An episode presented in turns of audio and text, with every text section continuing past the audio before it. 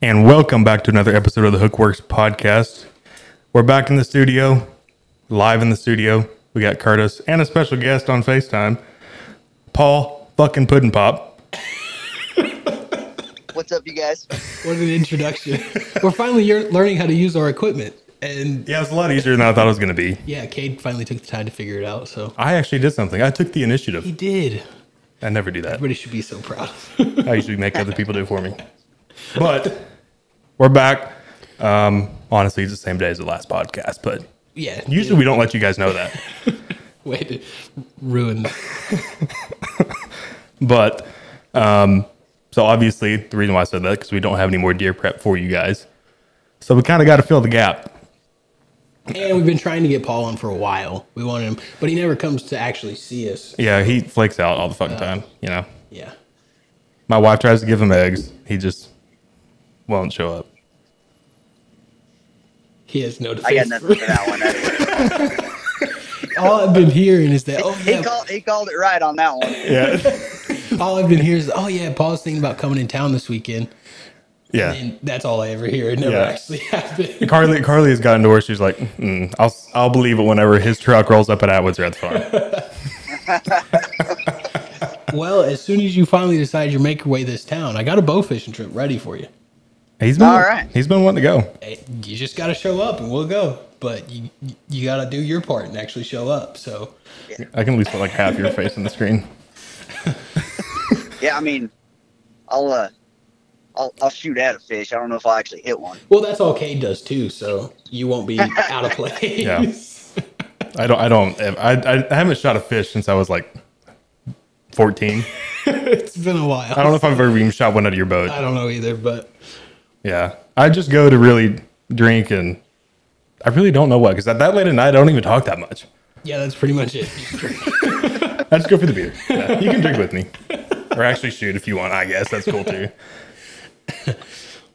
But one of these days you'll finally get into town and you can do Yep. some do some cool shit and not whatever the fuck you do over in Alabama with your sister or brother or Hey, hey, easy there.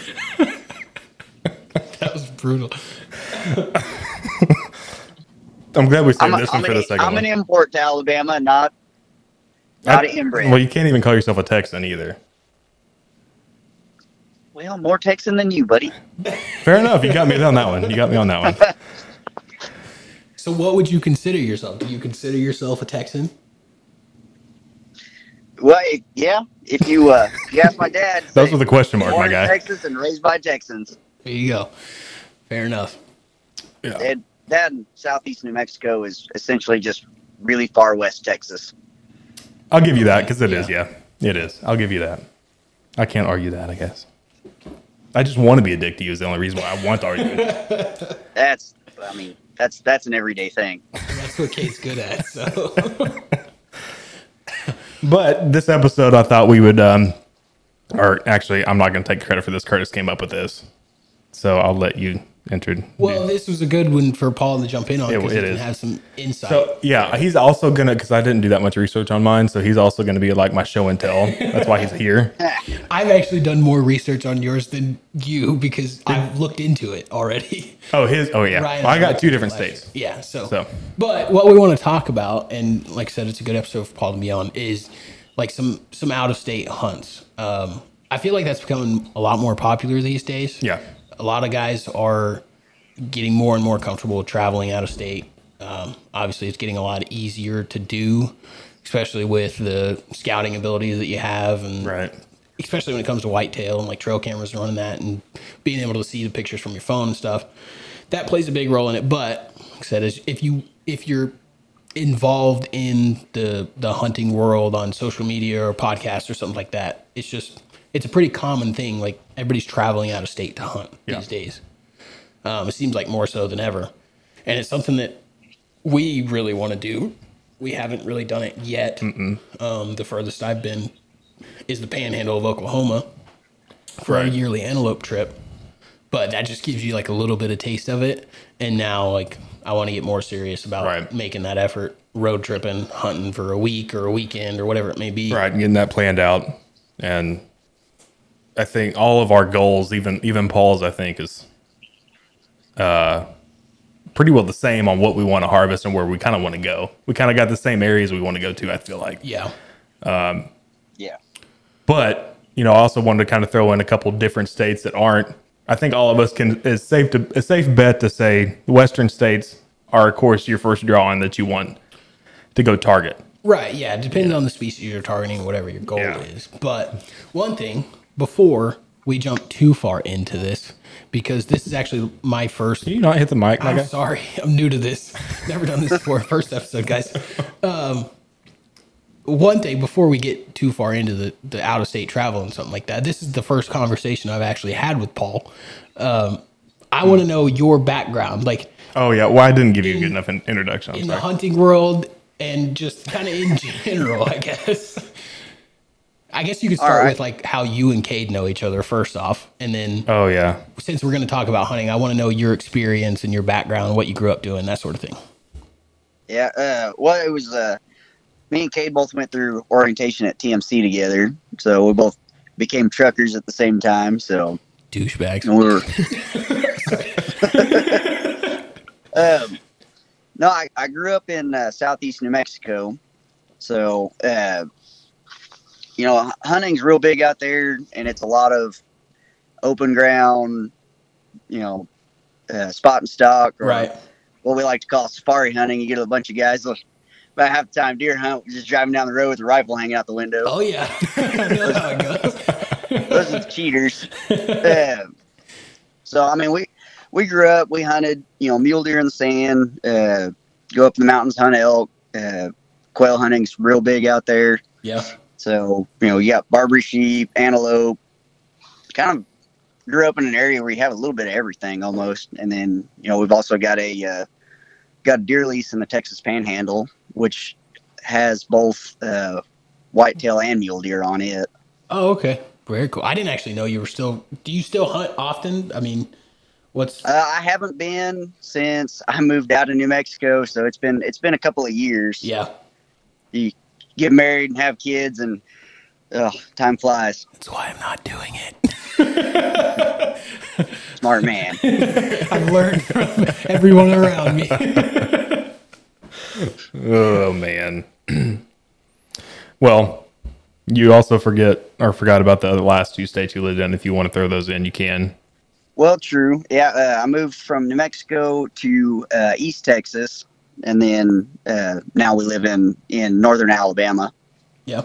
Which I will say, this is not my state. He can touch on it a little bit if he wants, but uh, Alabama is one of my states that I want to go whitetail hunting in. Really. It's one of one of the few that I want to. Okay. So are you- you're not actively hunting deer hunting in Alabama yet, right? Have you No, done I it? haven't. No? Um, I mean, my wife, she's got family that's got you know a lot of farm farmland, so I just haven't sweet talked my way into being able to go hunt on it Oh, yet. that'd be the first thing I was doing. I know. I was in there. Yeah. Yeah, But- they they uh, out there they're they're kind of it's it's a whole different world, man. Like it's it's really a kind of who you know and how well you know them to to get Yeah. in on Yeah. on any that Oh, I, I area. can see that. Yeah, I can imagine. Yeah, I can see that. Okay, so you've got some experience in the w- way more than either Kate or I would have. So you got some experience in kind of the Western world, the spot and Mm-hmm. stock and stuff like that. So, um, do you have any like crazy stories? You killed any giant mule deer? What's what's the word on that? Like, I want to know. No, I haven't killed any giant mule deer. Um, that that will be my brother. He's he's the lucky one. really? Yeah, and honestly, the biggest mule deer that he killed actually came out of off of our place in in Texas. Oh, okay. Um, so and he's, oh, he has killed the biggest whitetail and the biggest mule deer both on that lease. Uh, Sounds like he's doing that it right. mule deer, that one's one worth bragging about. That sucker was 28 inches tall and 32 inches wide. Good grief. Jeez. yeah. All right. Yeah, that's that's a You know, I wouldn't Yeah. even think about that in like t- Texas mule deer. I mean, No, but I mean, you're It's- it- tech- it's the there, Oklahoma yeah. Panhandle. You're Yeah, kind of in they're- that same region. There's very few, Right. far and few between in the Panhandle. Um, I haven't personally seen one, but I mean, in Yeah. Oklahoma, you can use a whitetail tag to fill a mule, like to kill a mule deer. So, I mean, that would be like the only place to do it. We drove through the Panhandle the first time we went out to the. We drove through the Texas Panhandle the first time we went to the Oklahoma Panhandle. Yeah. and uh, we didn't see any mule deer. We saw some antelope, but Right. yeah, you wouldn't think about that. But that's pretty cool. Mm-hmm. That'd be that'd be awesome to have both of them on a lease. Yeah, that would be sweet. that uh that lease now we did we were out there deer hunting one year and some hogs showed up which you know if a hog or a coyote shows up it, it quits becoming a deer hunt and it turns into a hog hunt or Oh. a coyote hunt Absolutely. Yeah, ask him how he Dude. knows. Yeah. I know. so i uh it was kind of quiet one morning i stepped out behind the blind to take care of some business and I hope you meant urinate. i did Okay. Uh, well, I like just hear know it how you grunt. Texans are. Okay. yeah. Well, I hear a grunt. So our our blind sits up on a bluff. The the lease kind of runs or sits where a shallow canyon runs through. And there's a there was a cut right next to where our, our blind was, and then you know the the hill right next to it. So I look over and there's a hog just standing right there on that hill. I mean, not but 40 yards from me. hmm And so I'm sitting there like trying to figure out what to do, zip up or shoot. And it's, uh, I pulled my pistol and shot, and everything was in a hurry. It was not a good shot. I'm I, I probably didn't hit anywhere close to him. yeah. So Pig takes off running. I, I get in the blind, grab my rifle, and, and go off the hill after him. Well, the way that, that canyon is, there's a creek bed that, that runs along the bottom of it, and it's it's really heavily wooded. So you drop down in the bottom, and it's nothing but trees. hmm And when I got down there, I did find a blood trail. It wasn't a, wasn't a heavy blood trail, but you know it, wa- it was enough to follow. So I start start trailing him. Well, I was I was carrying my AR with me, and I made a rookie mistake. I got to paying too much attention to the blood trail and not enough attention to what was around me. hmm And I hear a grunt, and I look up. I walked right into the middle of this huge mess of pigs. There's there's probably fifteen of them. And one of them big nasty sows lets out that wicked squeal, and she comes at me. So Oh, good. I get a grief. couple of rounds off coming from my from my hip up to my shoulder, and the gun jams. Oh, no. my God. And so I'm I'm sitting there sidestepping, trying to get away from them and clear this stupid jam. And the hogs were scattered everywhere. I end up on this on this embankment, and I sat there. I didn't want to move. Like I I had I had a like a bluff up against my back, and so they could only come at me from one direction. Well, I mean, I Good grief. just from shooting, I'd scattered them pigs. Oh, and a yeah. little bit later, I don't know how long I sat up there, but a little bit later, I hear Paul. And I look over, my brother's standing right there in the creek bottom. And the next thing, uh, like, hey, and, and the next thing he says to me is, "How did you get up there?" and I didn't realize how steep that embankment was. I had to sit down and slide down it. One of the It's all panic being- climbs. Yeah, that's exactly what it was. God. So, being the smart aleck I am, I said, "Well, it's because I got these new Spider-Man boots." Oh my And I God. shouldn't have said that because the next morning, I went, I got out of the blind whenever it was time to head back to town, and I was walking back up the hill, and my brother's sitting in the other stand, and he could see me, and I ate shit right there up on top of the hill. Them- Them boots just came out from under me, and I went straight to the ground. That's So he, Oh, he calls out God. over the radio and goes, "Spider-Man boots, huh?" That's too perfect. oh man. That that deserves almost a shit show segment. Yeah, it's supposed to be quiet or not. If I watched my brother do that, I would, die. Die. Yeah. I'd be so loud. Hunting for that morning would be shit. That's pretty crazy, was though. hard. I've never experienced, like, Spider Man boots? no, Oh. I definitely don't own Spider Man boots. Were they light up, Paul? Did they light up? No, Would have been way couldn't cooler afford if they did. those. Okay, yeah. A different poor. tax bracket. Yeah, you're right. that's right. No, just you're talking about your pig story though. I've never experienced anything like that. I mean, unfortunately for me, the pigs never show up while I'm there and Right. ready to shoot them on my property. They show up while I'm gone and can't get there, and then knock over my damn feeder, Yeah. ruin food plots, and scare all my damn deer away. so Yeah, your camera went crazy last year. Oh, it was so bad. I'm not looking forward to this year, but if there are there, I hope I can get out there and at least kill a few of them. Yeah. We've only killed, I think we've killed two pigs off that property, but there's so many out there that we should have Right. killed a lot more. But talking about you shooting one with a pistol, you'd be surprised what those things will shake off. Oh yeah. Oh yeah, We set up a pig trap on our property and trapped a big sow and a bunch of little piglets in it. And my brother put his nine millimeter like point blank to her forehead and shot her, and she just shook it off and then ended up Yeah. breaking through the trap and getting out Yeah. still. Yeah, that's it's amazing what it takes to we take a got sucker one down. one year, and when we hung it up to skin it, it, it had a lump on its shoulder. And when we skinned it out, that lump was an arrow shaft. It had a broadhead buried in its Oh, shoulder. yeah. Yeah. I don't doubt it one bit. Yeah, I couldn't see a broadhead taking it down unless you got like the first, like the perfect money shot on it. Yeah, not through not through the shoulder. You Mm-hmm. Yeah. gotta you gotta get them like quartering away from you so you can tuck it behind Yeah. your shoulder blade. I haven't shot one with a with a bow yet, but I really want to. be But I sweet. just I never get the opportunity at my property. They never show up when I Yeah. need them to. but no, it sounds like that'd be some pretty interesting territory to hunt. Yeah, That's- that's so we're completely- we're about in the Texas Panhandle, if you don't mind sharing. I mean, we don't need like Yeah, we don't need like the you know. Uh, it's uh, about 90 miles southeast of uh, Amarillo. Okay, okay. okay. Yeah, that that would be a pretty sweet place to. Hunt. I you, you like most people don't picture that as sweet hunting land. I guess it just depends on your your the geographical area you're used to hunting too. You know. Yeah. Yeah, I mean that's kind of that's completely different than what we're used to in Oh, Roanoke. 100%. You don't hunt in like trees down there, do you? You gotta hunt in like a blind. Right. Yeah. Uh, I mean, Are there Like I any said, trees on the? the tree line's down along the uh, down along the creek bed. Yeah. So we we had a uh, a tree blind up there one year, and nobody ever sat in it. So Right. we ended up just taking it down. We got we've got uh, two tower blinds and a ground blind.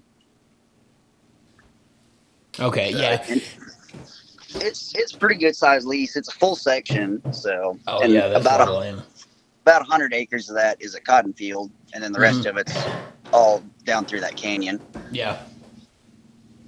No, it's it's crazy to think about how it's not really like I mean it's far away from us here, but it's not really that far. And it's crazy to think how different the styles of hunting can be from just that, even if you're just targeting whitetail and stuff like that. We got up here in the what do- what is what is Oklahoma? Is Oklahoma qualified classified as the Midwest? Are we? No, no, we had this fucking argument. Don't even get us God. started.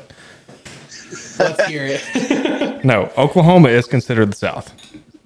Now he has his own his own description of it, and I can I can I can I can side with him on this as long as he does not pick his wife's side. Well, like like we had said before, uh, if you think of the South, like as a whole, like you would North America, Oklahoma would be like Canada. No, no, no. You no. You said that just to piss me off. It's Are you saying we're good half people? eh? of the A South. no. That would- that okay. I, I could see Kansas as the Canada. I mean, I don't know if you if you really look ab- at it because Texas is so fucking big. Like we're we're s- we're in the center of the country. Basically. No, Kansas is.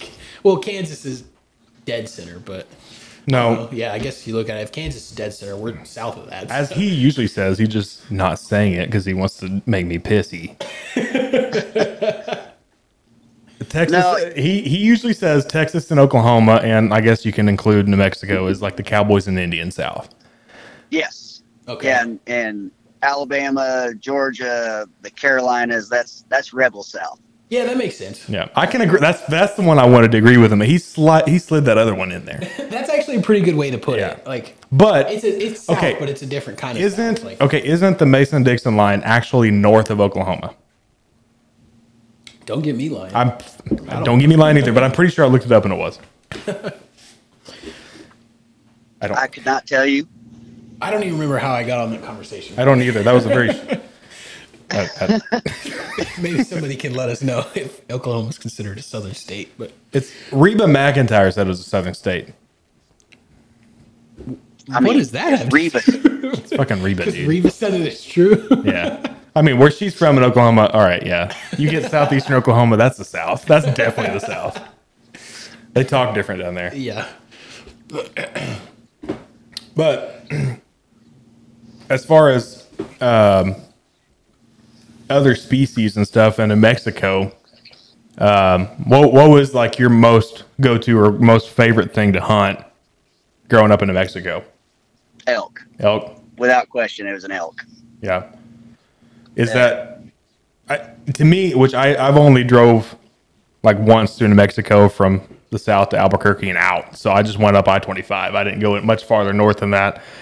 I, to me, it feels like that's a very secluded area in New Mexico. Uh, or do you have most of the state that you'd have elk? So there's a there's a huge elk population. The uh, the tail end of the Rockies goes through New Mexico, Yeah. Mm-hmm. um, and then you've got so it kind of cuts straight down through essentially the center of the state with Right. the Rocky Mountains, um, and then western or yeah, western New Mexico does have have pretty good population as well. But That, that's, that was going to be my next question here. because I, I didn't know what was more western New Mexico, what that was like. Because, like I said, I cut through the center of the state when I was Yeah. out.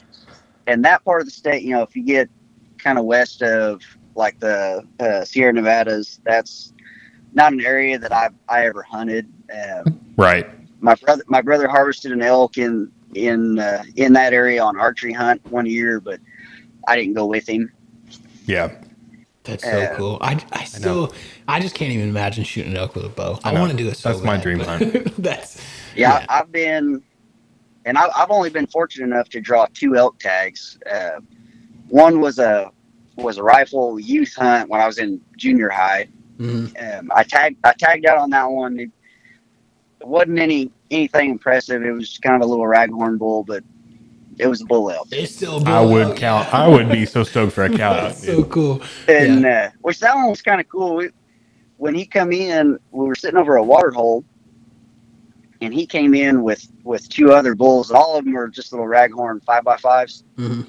um, except for the one that I shot. He was, I guess you'd call him a, a six by two.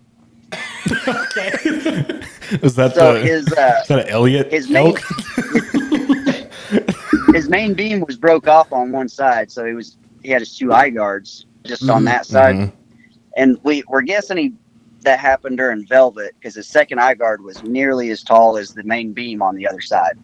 Oh, really? Wow. Okay. But when when they came in, he was the only one that didn't start rolling in the mud, and they they did like because that's that was uh, pre rut.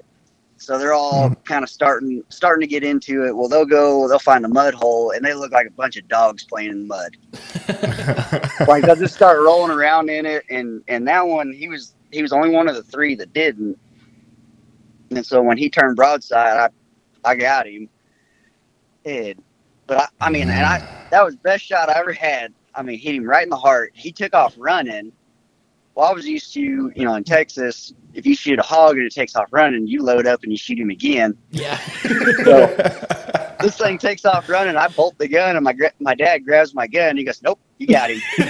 nope. You got it. And he he ran about hundred yards or so, and then laid down. God. Which he he stayed out in the open, so he was easy to get to. That's crazy. Uh, and then I drew a, an archery tag, uh, oh, probably six or seven years ago, Mm-hmm. Mhm. and I got to draw on an elk or start a draw on an elk, uh, and the wind changed direction, and he busted me. So. Mm. yeah, I was I was about mid draw, and there was no way I could get you know get everything pulled, settled, and, Right. and released. Yeah. He was he was about forty five yards out, so that Damn. That, one would that be so did cool. break your heart. Yeah, that, that would. My gosh, I can only imagine. I've just watched videos on that, and I know. it it's something that it almost seems unfathomable how difficult it can be compared to like the whitetail hunting Yeah, we do here. at exactly. home. It's just it's a whole nother level of hunting. It's You know, something I we- want to like work my way up to, but Yeah, we- I can we- we imagine make- living in the state and like starting that way. Like I know. it's crazy for me to even think about. Because I mean, we were making jokes today. Like we were just being pissy with each other because we didn't know where to put our sets at, and we're like, "This is too fucking hard. We're just done." You know. But but if you could imagine though, like trying to navigate your way through elk hunting and doing the stock part of it, no, that doesn't even fucking compare to hanging a stand and putting some feet out and a camera out. Well, and and what's cool, I like the way. So my brother-in-law, he's the one that, I mean, he's he lives and breathes elk hunting, Mm-hmm. and he likes to uh, he he locates and stalks. So Okay. Oh yeah. you know you'll you'll bugle at them. When one bugles back, you'll start working your way tor- towards them, and Right. and you'll, you'll just keep on it. Well, archery season typically falls during the peak rut. Mhm. So, a lot of times when you start bugling at them, you can get them all hot and heavy, ready to come in and fight. Oh yeah. God. And he he's good at it. Him and, and he's got my sister into archery hunting. She's she's tagged out once for sure. Oh really? Damn, that's cool. Jesus. That's very cool. This podcast might be a bad idea. He uh, and he's he's one of those when he bugles, it'll make the hair on your neck stand up. Oh, I would imagine. no, you're just talking about us making the hair on my neck stand up. Yeah, and then listening to him bugle, and then hearing like a couple other ones fire up after him. Yeah. Oh, yeah. So the funny thing Oh, yeah, I is, was just thinking so the funny thing is, like the last podcast we did on our deer prep, we kind of were winding down, and we were talking about like we never, or like obviously I haven't, but even Curtis hasn't like rattled a deer in or uh, grunted a deer in. You know, tried calling a deer in. We were talking about just how fucking awesome that would be to be able to say Yeah. that you called just a whitetail buck in by rattling or you know whatever that is. So I couldn't imagine even bugling. You know, Yeah, and all then, that. Like I was talking about on the last episode, hearing that deep buck grunt in the middle Yeah. of the woods, completely unexpected. I can only imagine an elk bugle within like a reasonable range. Range is that times a hundred. Like Oh, 100 percent. it Yeah, would be so cool. yeah. But I want to get in. Clearly, I am not in the shape to go archery elk hunting. but We were wheezing today. Okay. yeah, I want I want to work my way into it. My my ultimate goal is to get drawn in for some kind of rifle hunt first off. Yeah, even same. then, I'm still not in the shape to go do No. that. But at Right. least then I give myself a little bit of a better chance. But Yeah. I don't know. Elk seems like so much of a commitment when it comes to out of state and stuff like that. Like, I personally, I feel like as we continue doing what we're doing and get into these out of state hunts, like it's almost like you start. For some reason, I have this thought in my mind, and I don't think it's actually truthful. I feel like mule deer is the way to start, like work your way into Yeah. it, and then like step up from there from elk. But Right. Realistically, in a lot of areas, mule deer are in the same kind of country, so Exactly. essentially going to be the same thing. See, my mind went whitetail, different state. Yeah, You know. no, that's still. I took. a- I I'm, I have some states that I want to travel to for whitetail hunting for sure. But Yeah. But I do probably want to go elk hunting sooner than, than later. I just, you know, have to get rid of my beer gut and my man titties and everything else and drinking not swell up whenever I walk around the neighborhood block, you know. Yeah, Cade quite literally swells up when he stands on his feet for more than thirty minutes. So, It's it's it's a lot of hiking. Yeah. Mm-hmm. Yeah, which like maybe five years ago, I probably could have been. I wouldn't have been as in shape as I should have been, but I would have been ten times more in shape than I am Right. now. Whenever you know, I was walking seven, 15 miles a day. Whenever I was treating lawns all day, pulling hose. Yeah. Now, granted, that's not fucking hiking, but I sit in the truck all day and I work maybe maybe an hour a day. you know. Well, I mean, my uh, one of my best friends back home, he was he's the he's the IT guy at the power company I was working at, and I mean, when it starts getting close to hunting season, he walks to work every single day wearing his his hunting pack. and Oh he'll my God. Start throwing weights in the hunting pack. That See? is fucking commitment. that's the problem. is the guys that like want to go do that stuff. I don't know if I can ever get that kind of dedication. No. That's why I worry if I'm ever going to be able Yeah, to I- actually go on an I was outcome. never that committed to it. So, Yeah. and he, uh, he shoot, he he harvested a uh, uh, barber sheep, and he was he was three miles from his pickup. He packed that entire sheep out in one trip. That's the problem. Is even if you're able to like push your body through the actual hunt, once you shoot something, you've got to pack it back to the truck. Yeah. So let me let me ask you this: after after hearing us talk about how fat we are and how un out of shape, so living in the West, I'll, I'm calling you the West because you're west of us. Did you ever like have like a um, inside joke about like people like us coming out there to elk hunt and hearing all their bitching and stories and shit? We, uh, I helped my, well, ex's dad. He, he was a guide during the fall, and he had a guy from Kansas, I think, Mhm. that came in, and the guy looked like your stereotypical banker. He was just short and fat, and yeah, we we got up there and started started hiking in. He was on an elk hunt, and he'd walk 50, 75 yards and have to stop and take a break. Oh my god! Yeah. and me and and my ex's dad, we we never said a word to each other because we didn't want to insult the guy, but we we're just giving each other a look like this is gonna suck. It's gonna be a long trip. And so we uh, we just started referring to it as banker gut. I yeah, I can only imagine how many like inside jokes Oh, there's these guys gotta be a have ton. about people like us. Because I would do it if I was in their shoe. I mean, 100 percent. Oh, yeah. I mean, I've I've dipped into spot and stock since we've started our panhandle antelope trip the last couple of years. I mean, we put on a couple stocks in some wide open fields for antelope, and then the first year we actually uh, stopped at a piece of OLAP land in Oklahoma and located a group of whitetail that we were like, screw it, we've got tags for them. I mean, might as well go see if we can put a stock on them. Like we've never done it before, so we went Yeah. and tried it, and man, I don't even remember. I think just that stock we covered like three miles there and back, something like that, walking through this piece of OLAP land, and that was like walking a little ways, stopping, sitting and waiting, locating the deer and stuff like that. And surprisingly, we got within 30 yards. I was literally about to draw Right. my bow before the, and it was just whitetail doe. It wasn't Yeah. anything crazy, but it was just cool. We had the opportunity to put on the stock. Right. So I was literally about to draw my bow and ended up getting busted. but just that alone, like I've I've done a little bit of it, and I know how tired I got from that. So I can't even imagine covering Panhandle. like different elevations Well- Yeah. and stuff like that. And I think the I think the part that gets a lot of the the out of state guys is they're not prepared for the altitude. Mm. I can I can vouch for that. Uh, Because me walking across a Especially- pilot in Montana about wore my ass out.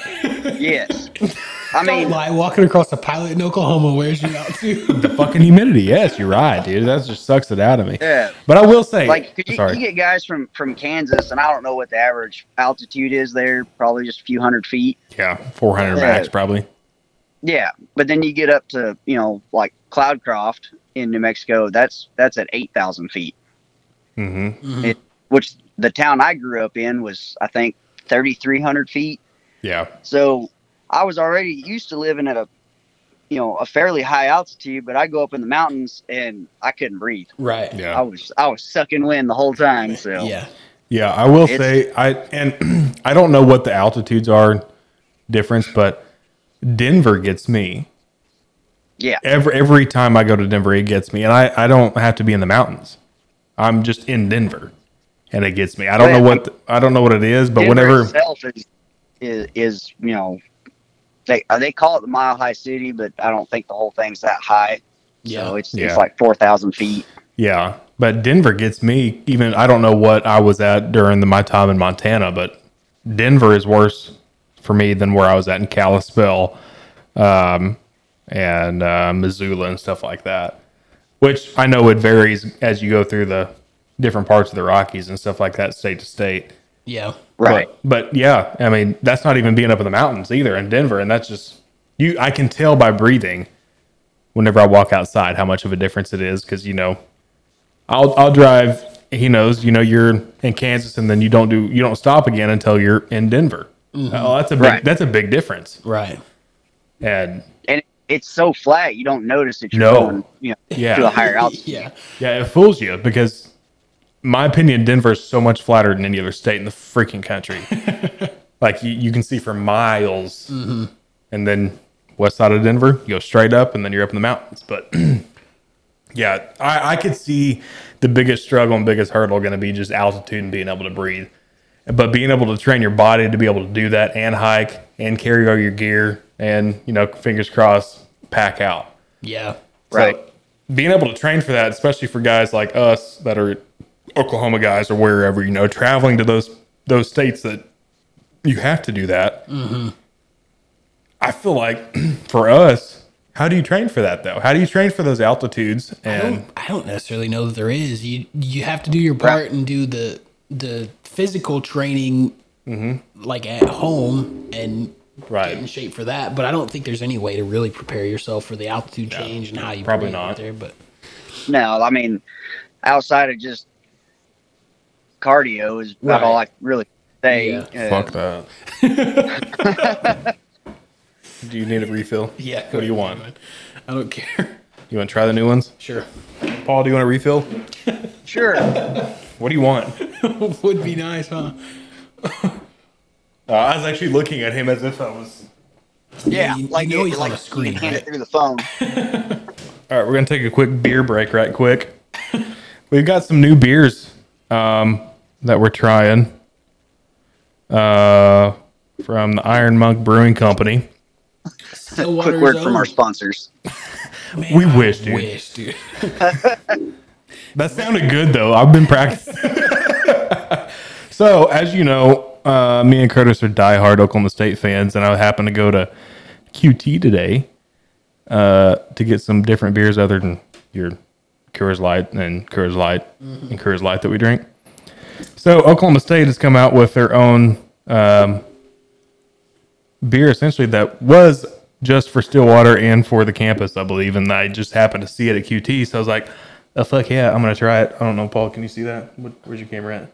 Here's Pistol Oh Pete, yeah, I can see that. 1890 original. 1890 Know what that original means. Iron Monk. Pretty cool. So, I'll be keeping these cans, so don't throw that away or trash it. Okay. Wait, while we're on this topic, Paul, do you have a do you have a collegiate team that you support? You've moved all over, so you don't. College sports isn't real big in in New Mexico. As Yeah. expected. I, I went to I went to school at uh, NMSU, so Mm-hmm. I, I would like to say I'm a New Mexico Aggies fan. Um, even though you could always bet that we were going to lose, Are they, Yeah. They're D one though, right? Are they? Are they D I have one no team? I don't know. I can't That's- remember actually. That's how not much of a fan I am. I, I understandable. don't, yeah, I get that. Just Yeah. don't tell Now me when- you're a Bama fan now. well, when we when me and my wife got together, she informed me that I am now an Alabama fan. Oh, okay. That's when you know you. That's whenever you know you married an Alabama. yeah. yeah, she, definitely. well, and her she lives in a split family because on her mom's side it's all Crimson Tide, on her dad's side you hear nothing but War Eagle. Okay. Yeah. Go with the Oh. other one. And, and then I'm, I'm kind of caught in the middle, just not really caring. Right. That's understandable. That's valid. Not really caring is much better than being an Oklahoma State fan. just, being, just being let down every year. Honestly, Well, yeah. and there was a a guy I went to high school with. He went to uh, he went to OU. So then all of a sudden in, in my hometown, it's just OU popped up as everybody was a fan of it. Really? And then he he got Freaking New drafted Mexico. To, uh, Oklahoma. yeah, he, he got drafted to the Steelers. So Who was it everybody again? became Oh, wow, that's Steelers cool. fans. Who was and it?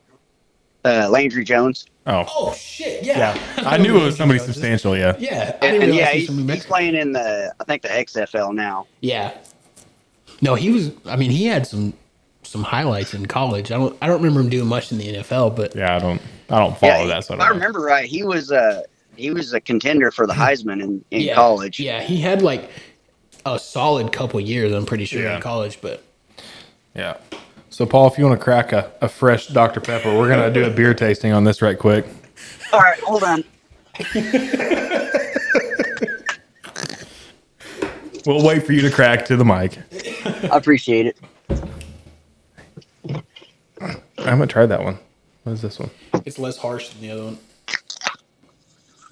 It's more douchey. Yeah. Oh wait, you already cracked it. Yeah. What the fuck? You're supposed to wait until one, two, three. Oh, my bad. All right, you ready?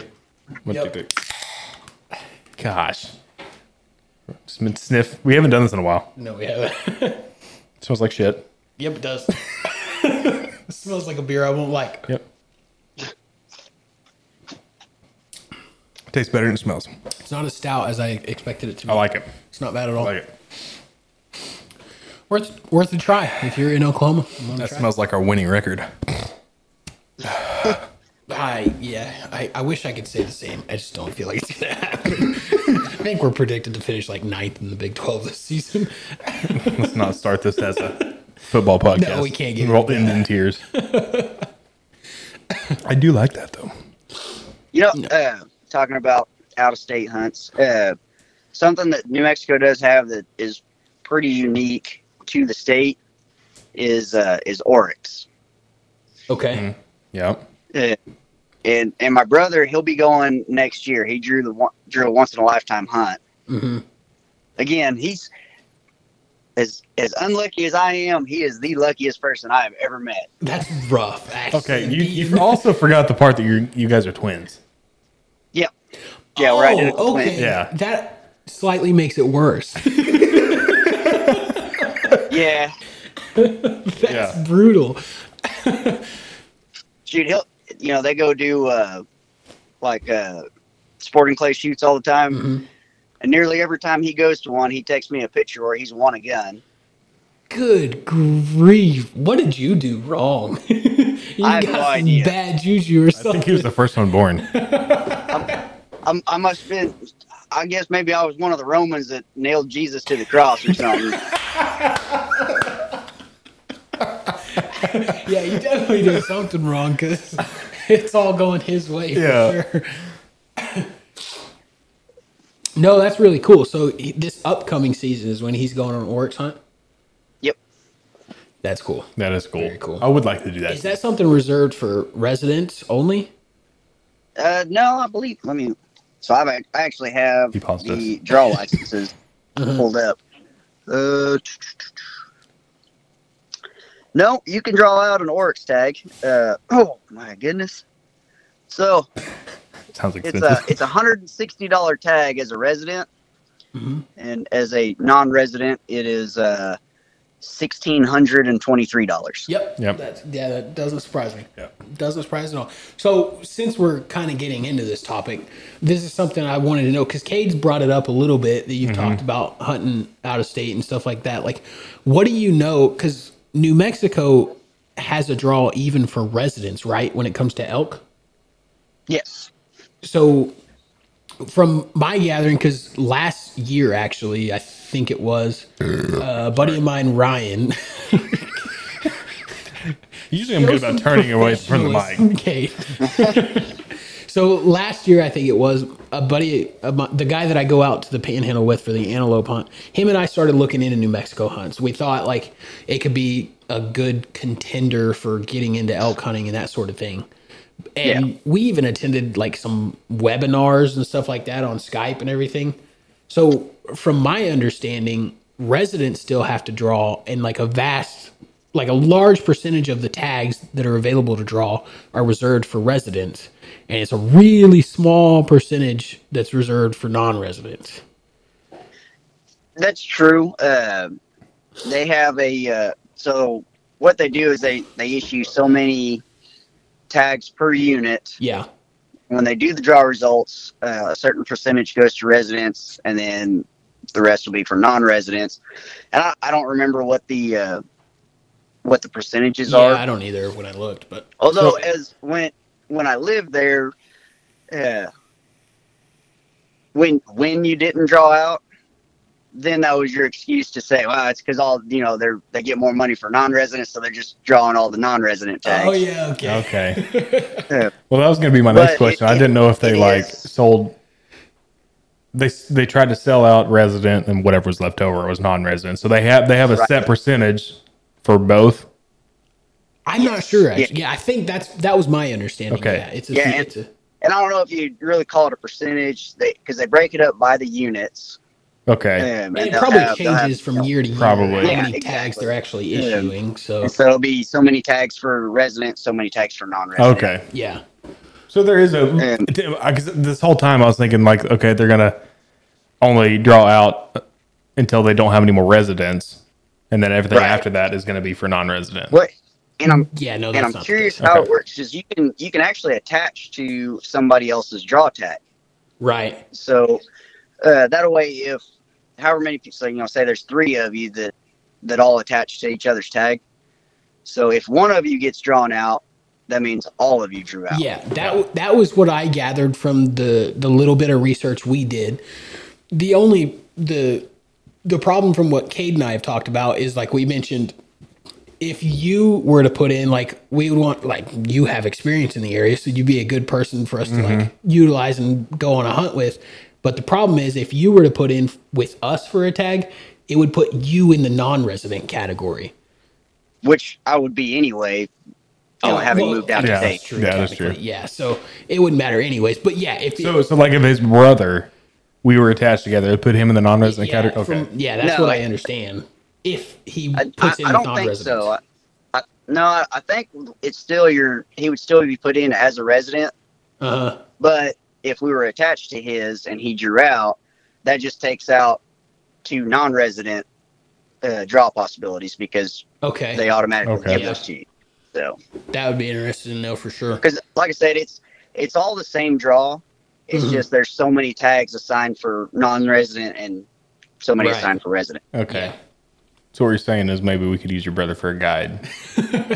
Right, and I mean probably attached to his tag because he's lucky. So Yeah. yeah, so- no kidding. He yeah. Sounds like the guy we need to be involved with. yeah. I'll be I'll be sure to sweet talk him and make sure to tell him he's a better looking twin and you know, everything just else. uh, you know, don't tell him he's fat or anything like that. So. you know, he's he's well fed, Yeah. Hel- healthy. I think would be the, the term. there you go. Yeah. okay, so that's interesting though. I mean, obviously, it would take a lot of more research and Yeah. probably some phone calls to the members of the DNR or whatever over there in that state. But that's something. It'd be nice to do if we could use that in the future. Right. Not only for someone who just has the knowledge of the land, but and there's, I mean, there's even kind of a almost I could say like a science to successful draws. Um, Jason was really good at it. He would look at the uh, previous draw results, odds of drawing, and based off of each unit. right. and he would put in for the units that ha- would give him the highest odds of drawing out. Yep. No, that makes a lot of Yeah, I sense. mean, we do the same thing And then here in come that Oklahoma next- with controlled whitetail hunts. Yeah. Like you can look at certain management areas that have a certain number of tags, and you can look at not only the success rate of like harvests in that area, but just the odds of getting drawn and kind of balance that. And Yeah. and I mean, even if you don't draw out, you could still potentially go elk hunting uh, because they do a uh, oh, what do they call them? Late season like depredation hunts. Mm-hmm. So based off the population of them, they would have so many just over the counter tags that you could buy. It's usually typically those hunts would be in like January. Oh, and- really? And more often than not, they're they're just cow tags. Yeah. Yeah, I've heard Um, about and they're- that. Yeah, and it's I.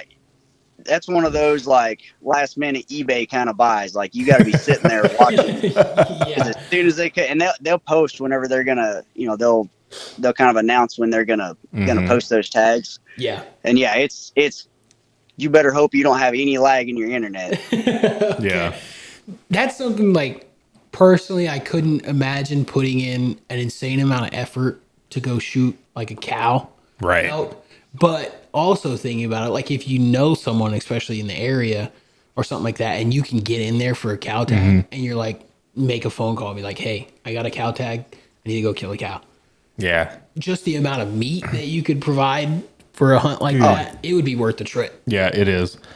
So, just like say, a miracle happens and we all get drawn out and say if we all attach our tags together, you- are you confident that you could get us in a pretty good fucking area? You know that we don't just go wheezing through the mountains for nothing. Oh yeah. Uh, I mean, that's we we spent a lot of time in the mountains, not just just hunting, but you know during the summertime you go up there just because it's a lot cooler. So Yeah. That makes a lot. I wish we Yeah. had mountains. yeah we it'd be do. cool. Yeah. So there's there's certain area or certain sections up there that we went to or units that you know we know really well, Mhm. And so, like the one that I like to hunt, uh, I knew where, uh, you know, I can't say all the water holes, but a lot of water holes are, Yeah. uh, and uh, it's it's has a large population of elk. Uh, Mhm. and then the unit that my my brother-in-law likes to hunt, that one he's he's very successful. Like the last five years, he's tagged out three times. Really? Okay. How do, so for a resident putting in for the draw, what are the odds for a resident? Is it like basically you get in or is it like a 50-50 thing or what? Uh, not depend again. Kind of depends on the unit you're putting in because they they've got high demand units that Yeah. the number of people that put in it's kind of like playing the lottery. So Right. the more people that puts in, the lower your odds are of drawing out. Mhm. Um, and I mean, like I said, I've I've only drawn two elk tags my entire life. Um, and then you get guys like my brother-in-law that draws almost every year. yeah. So it, So- it is a system that like if you know how to Yeah, play you the gotta kinda, units like- right, Learn it. you could probably Right. get a pretty consistent draw like almost every Right. if you play it right. and that's and that's how Jason is. He it's pretty rare that he draws the same unit twice, um, and so whatever unit that he draws, he'll spend a lot of time on you know like Google Maps, just kind of researching that unit. He'll and then when he gets free time, he'll go actually go to that unit and start Mhm. scouting it out, learning it. okay. Yeah. That's gonna be such a learning curve.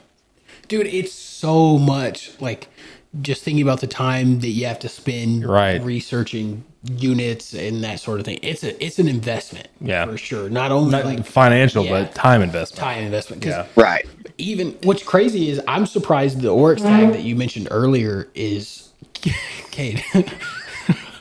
so loud It- i'm surprised the oryx tag that you mentioned earlier was as cheap as it was because even like for non-residents because when ryan and i were looking into uh, putting in for elk tags i want to say whatever we were looking into was about 1600 bucks as well Yeah. for a non-resident. So that's pretty crazy to think about. Which is it's Well, how much did you say the resident was? Uh, for which The either one oryx or elk. Do you Yeah. know off the top of your head? uh, Oryx license resident is 160. for okay. and for a um, an elk tag, if it's antlerless, it's sixty, and then mature bull or either sex is ninety. yeah, that's crazy. Yeah. because I'm pretty sure the elk tag, even non-resident, which maybe we were putting in for some kind of like either sex or something like that, but it was about sixteen hundred bucks, and you had to put it up front, Yeah. like before the Yeah, that's- draw. And that, and that's how. So you buy the tag when you put in, Yeah, and then if you're not successful, they refund that money. Right. Yeah. That was kind of the issue Ryan and I found with it early on. It was like Mm-hmm. we were looking into it. We were strongly consider like we were ready to put in for it. We, it was like, you know, if we find out we get drawn, then it's crunch time. We got to prepare for it. But we Right. were like ready to put in for it. But then we were thinking about like, man, I got to put up 16, 1700 bucks Yeah. right now. And then, yeah, I might get refund, but that's still 16, 1700 bucks I Yeah, got to put yeah. up up front. Exactly. Like, that's Right. It's, it's an investment for sure. Right. Yeah, that's that's crazy though. I think And one, that one- could've once been- once I think we all get like financially ready to do it, it won't be that big of a deal. That's something obviously where we're all working towards to do. Yeah. right. And like right now, uh, what I'm what I'm looking at as far as for the the non-resident tags for just a regular, just standard elk, they don't do an antlerless only tag. They do mature bull and either sex tags. Yeah.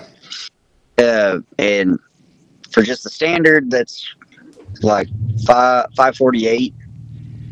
and then for the the quality or high demand hunts is uh, 773 so they've come down unless you guys whenever y'all did it y'all were looking at that plus like some other stuff like antelope Maybe and that's what we were doing. That makes more sense. I think we Mm. because were then, looking then at you would like pay for all of multiple. them up front Yeah, that makes more sense. Okay. I think that's because it's like if you're gonna put in, you might as well put Dude, in for, yeah. like, everything that's Right. available in that Like- state. So typically whenever i would put in i would put in for elk antelope deer and barber sheep that's probably like exactly what we did, and I think it came out to like 16, 17. Okay, well that makes more sense though. it does. Yeah, So that that could, if you had the means to do it, that would be more worth it. yeah. In And my opinion. ultimately, you get refunded for whatever you don't get drawn for, so it's not Right. that big Right. of a deal. You still play that game of even if you get drawn, you may go eat tag soup and not kill anything, but but I got to take a leak. So Same. pause that. oh Now we're recording. okay, so before we get into this, we're going to dip into this a little bit. So, this is something I want to know. Now that we've been talking about New Mexico and we have a plug, whether it's him or his brother, that's going to actually. I'm voting his brother. yeah, we're going to count on his brother. yeah that, your, your odds are better there But I know seriously, like if we start getting involved in this whitetail, or not whitetail, if we get involved in these out of state hunts when it comes to elk or mule deer, and whether it's New Mexico or another state, are you in, Paul? oh yeah Okay. Well, and, I mean, shoot, just outside of big big game, uh, I was telling Cade what I think would be a lot of fun is to go out there on a quail hunt. Yeah, I did tell him about that. Yeah, we needed to talk about this. So while we're on 'Cause the that's- New Mexico, Now, yeah, now we're planning. We're planning right now. yeah, Uh, I mean, I, working at the power company out there, I spent the majority of my time, you know, staking out power lines in the oil field. So I learned those areas really well. yeah, uh, to the point where when we'd have guys come up, come in from out of state, I'd be guiding them over the phone while I was at work. really. Yeah. What time of year do you normally do that? Like, or what's the prime time? Uh, it's, it's typically in the winter, so November, December. Really? Okay. Yep. Uh, which I mean, winters in New Mexico typically pretty mild. Yeah. Because Kate and I were talking, we were trying to work something out where, like, so I go to the panhandle every year. Well, I say every year. I, the last two years we've done it for this antelope hunt, and we're in the far southwest corner of. we're in the far southwest corner of the panhandle, so we're literally at that like corner of Oklahoma where you can see New Mexico here, Texas here, and then Oklahoma and panhandle.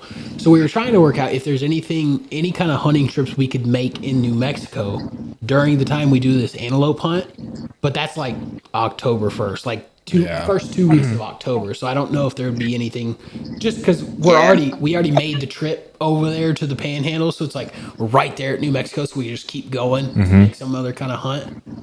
But Right. I don't know if that'd And be that possible. time, yeah, that time of the year outside of, you know, like the early season, uh, larger game hunts, there's not a whole lot besides like, you know, dove season. Um, you got any and crazy dove hunting spots in New Mexico? Honestly, that would be Any, fun. far, as any fuck. farm field, you just sit on a bucket and shoot them as they fly over. You know anybody that you still got like some kind of relationship with? We can make a trip over there. I mean, crap, my, my dad owns the Kubota dealership Yeah. over there, so oh shit! We're- Yeah. yeah, we know we know plenty of farmers. We need to organize that. That'd be cool. I'd, I'd dip my way into New Mexico a little bit just to go on a dove hunt. Honestly, that'd be fun as That'd be shit. fun. Yeah, if we could whack some dove, it'd Yeah, be cool. that'd be fun. I'll pan to me Which in case you you can know, see me. and the, the area that the area that I'm from is the uh, the southeast corner. So, uh, So, like Ro- Yeah. Roswell is the most well known city in that area. Yeah, yeah. Yeah, I don't know. I mean, I I don't know if we could make it work. We brainstorming, yeah, that would be nice if we could do it while we're already over there in the panhandle. But I also, can you quit turning the iPad? Can you just leave it straight? You're distracting me because you're constantly messing with Okay, it. could you see better that way or sideways? Sideways. Okay. Don't act like he wants to see any of our ugly faces, anyways. All right, y'all keep talking. I gotta, But- I gotta straighten that. No, so obviously it'd be ideal while we're already that far over into the panhandle of Oklahoma. Um, it'd be cool to make that worthwhile, but realistically, like even if we were able to get drawn in for some kind of elk hunt and then squeeze in like a quail hunt while we're over there or something, that would be sweet. Yeah, that would. Yeah, which I mean, if you if you go up there on an elk hunt, you're going to be up in the mountains for you know five days. True. So Probably won't at the time or the energy. Yeah, definitely not the energy. yeah, and, and the quail, quail's going to be. I mean, there, there's some in the mountains, but if if you're wanting to get into like a good quail shoot, you're going to be down in the flats, out in the out in the sand. Right. Yeah. Well, we need to start thinking about this seriously, and I, I'm talking literally like next year. I want Yeah. to start exploring some out of state. because we we're we're always open to new guys trips.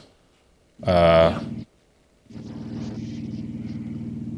because I mean, last one was fun as shit. Yeah, it was, it was a a, good it was a major step up. Uh, he wouldn't know, and Oh yeah, he was supposed to go on that, and he didn't. yeah, yeah, Oh, Paul the Flake. Yep. yeah. I must. Yeah, that's Puddin Pop's gonna exit pretty soon. uh, but we're eventually wanting to start upgrading the the you know the guys trip from fishing trips to to hunting trips and stuff like that. So that'd be Yeah. that'd be a cool first initial like hunting trip for gu- for the guys trip.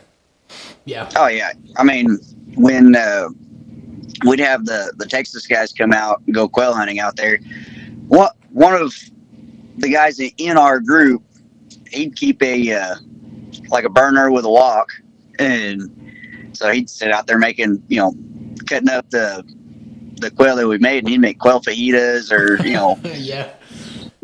and So just if while you, we're if out you there. know any like Mexicans that'll come hunt with us, that'd be awesome. I mean, yeah, that would be pretty sweet. yeah.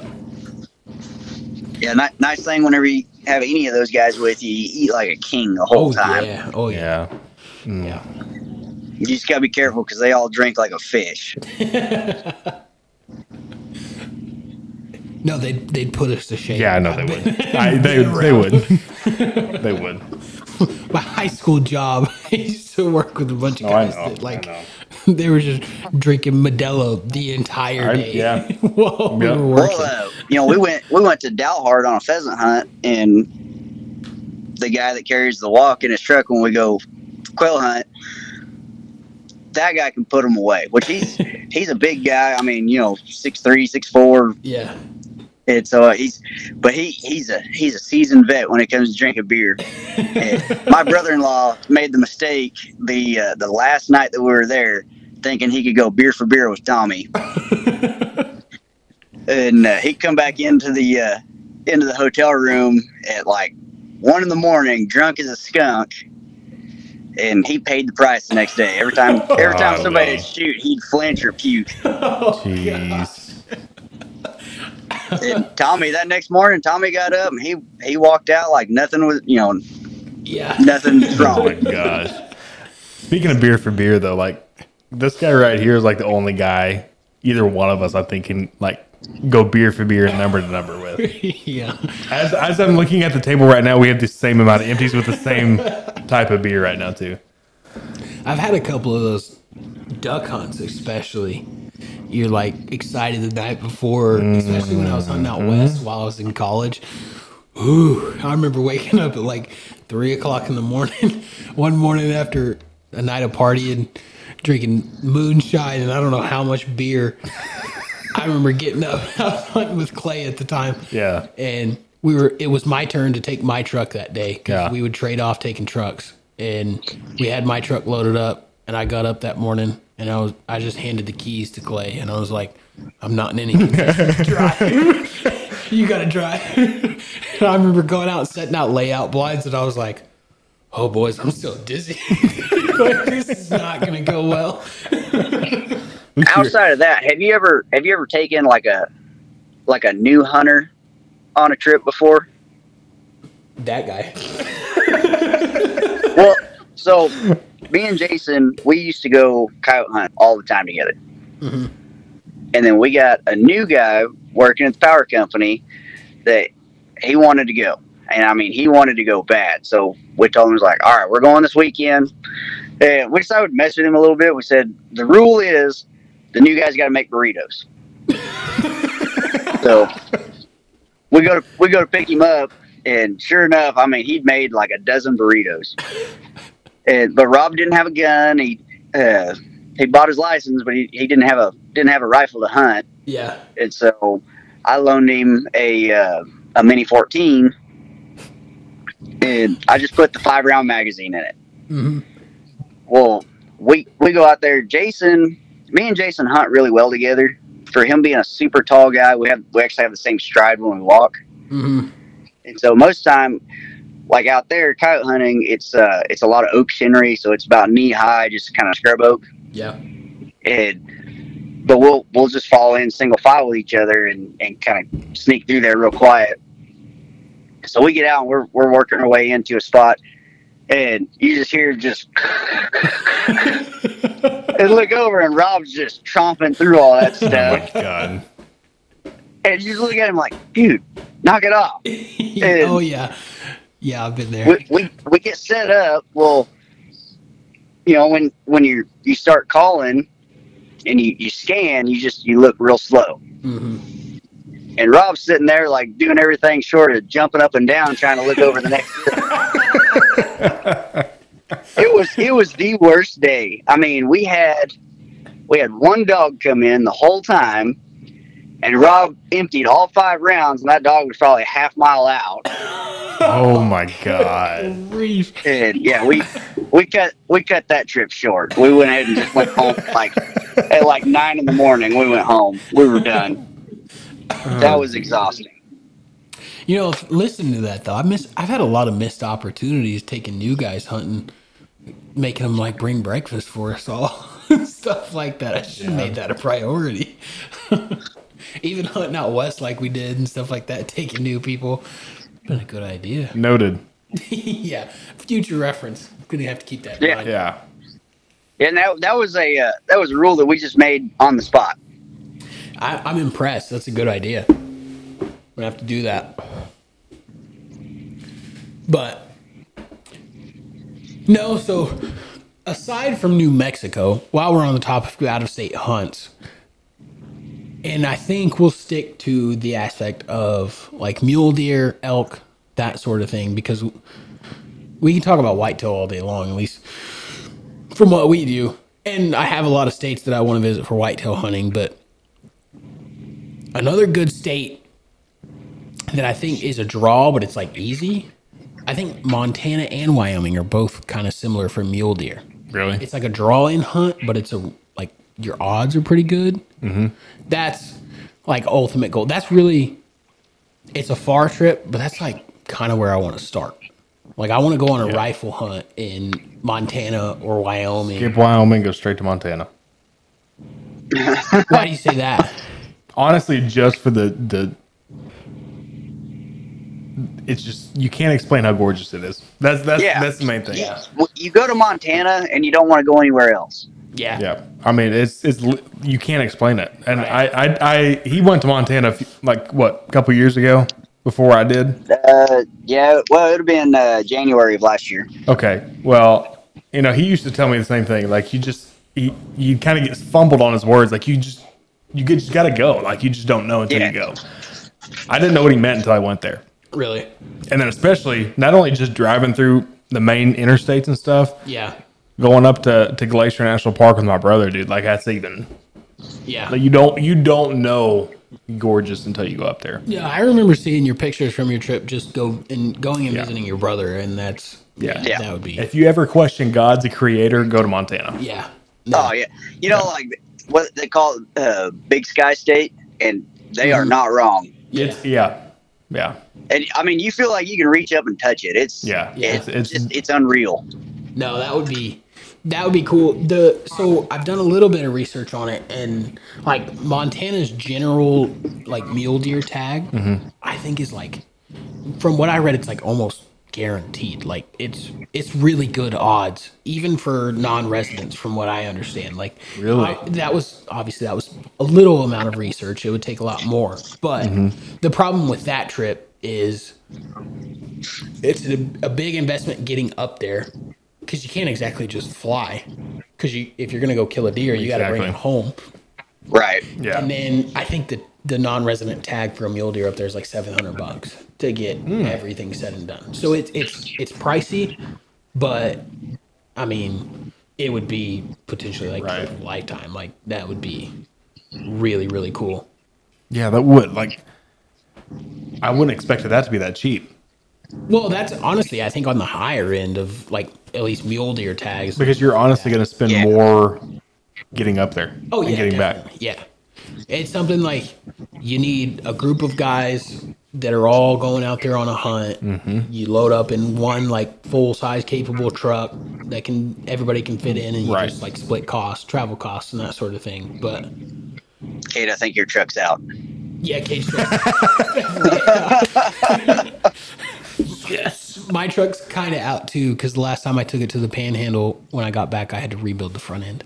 So Yeah. So we're renting a U-Haul. we need new trucks before we go to. Yeah, I was gonna say, don't don't look at me. I, I sold mine when I became a trucker. yeah.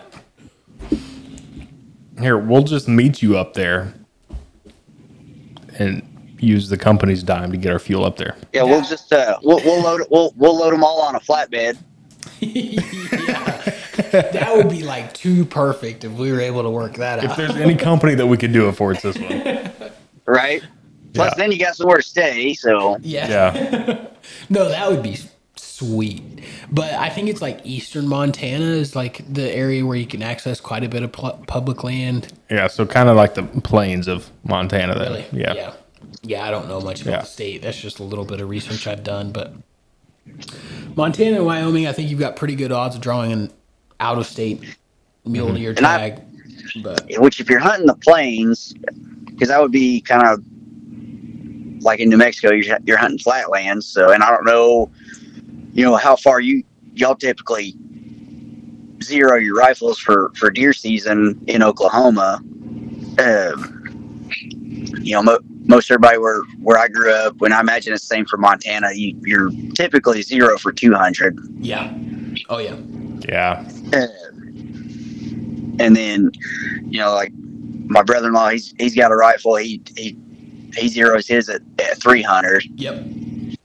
Um, The uh on the on those plains hunts, you kind of got to get used to them a little bit further shot. Yeah, you've got to you've got to get comfortable with those longer range Yeah. shots. Like- and even Ryan and I have talked about this because that's all we do is talk about guns and like which one we're going to buy next. But uh, so we put in for the Oklahoma elk tag every year, and it's one of those things where we know if you get drawn for that, you're buying a new rifle for it Yeah. because neither of us have that rifle yet. Exactly. So like the the rifle that I'm buying right now for just some casual whitetail hunting in Oklahoma, yeah, I can shoot three to five hundred yards with it. But it's not the ideal rifle that I would want to take on a trip like that. Like it's it's one of those situations where I know whenever I get drawn for one of those tags, I'm spending some money, I'm buying a solid rifle that I'm comfortable Right. shooting 300 plus yards with. yeah.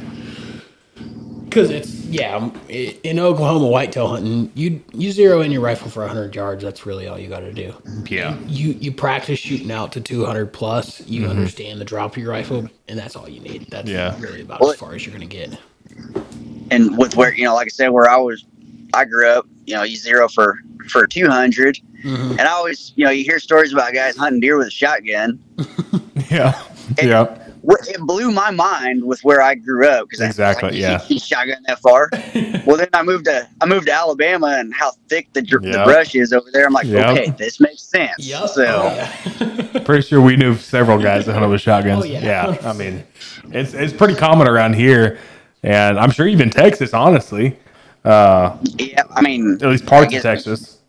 yeah, you get down in brush country or something Yeah. like that, or Yeah. East Texas. Yeah, East Texas is definitely and I think there's like designated, um, like controlled hunts in Oklahoma. there'd have to be. Yeah, that are literally like shotgun only, like Yeah. a slug gun. Yeah. like that's all that's all you can use. I know there's other states that are like that too, where it's all honestly, I don't trust myself with that. I don't know. I mean, I haven't.